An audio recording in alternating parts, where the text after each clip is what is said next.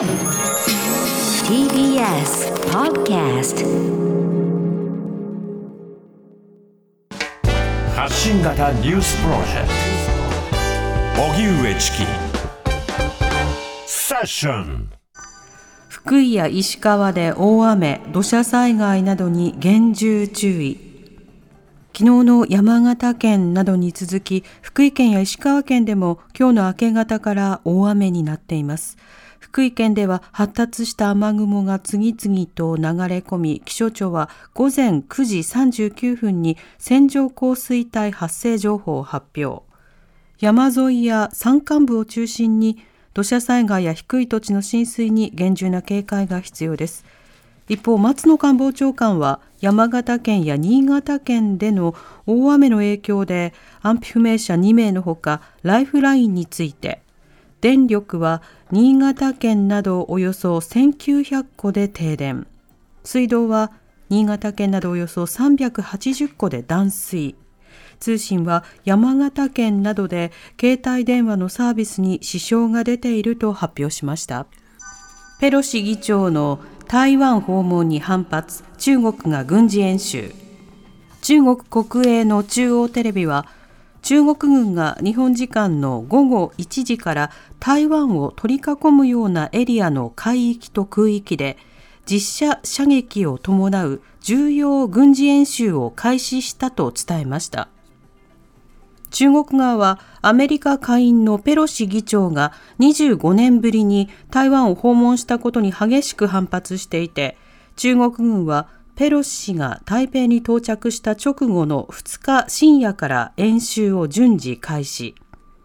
台湾国防部によりますと、昨日台湾周辺の空域に中国軍の戦闘機延べ27機が侵入し、うち22機が台湾海峡の中間線を越えたと発表しました。ペロシ議長は台湾訪問をめぐり中国の軍事圧力が直面する中で台湾の自由を守るアメリカ議会の決意を示したなどと成果を強調しています。ウクライナからの穀物輸出、検査を終えてレバノンへ出発。ウクライナからの穀物輸出再開の第1便が3日、経由地のトルコでの検査を終えて目的地のレバノンに向けて出発しました。ロシア、ウクライナ、トルコ、国連の4社で構成される合同調整センターの担当者が3時間にわたってトウモロコシおよそ2万7000トンを積んだ貨物船を検査し問題がなかったということです。ロイター通信によりますと、レバノンに駐在するウクライナ大使の話として、4日から5日にかけてレバノンに到着する予定だと伝えています。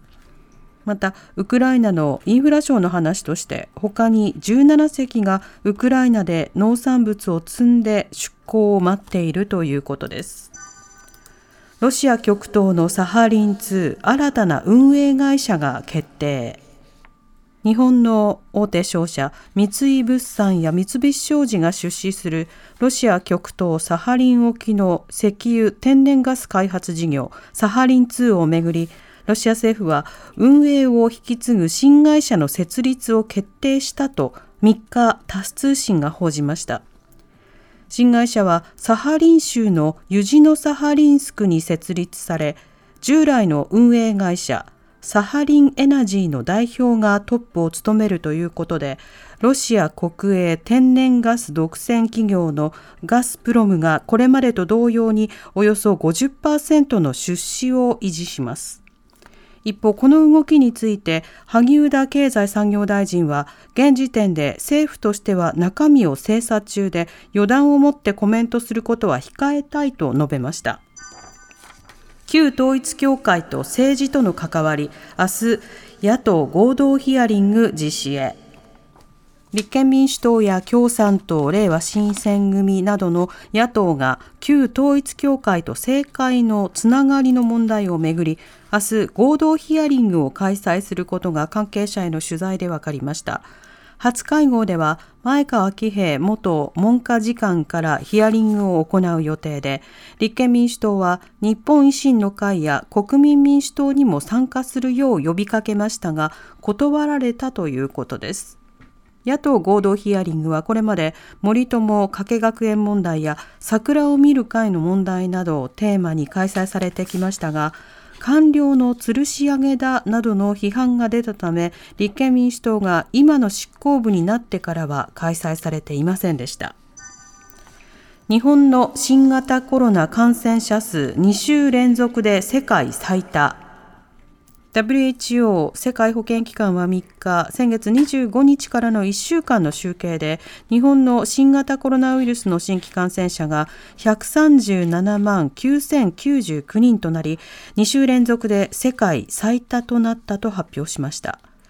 1週間の世界全体の感染者数は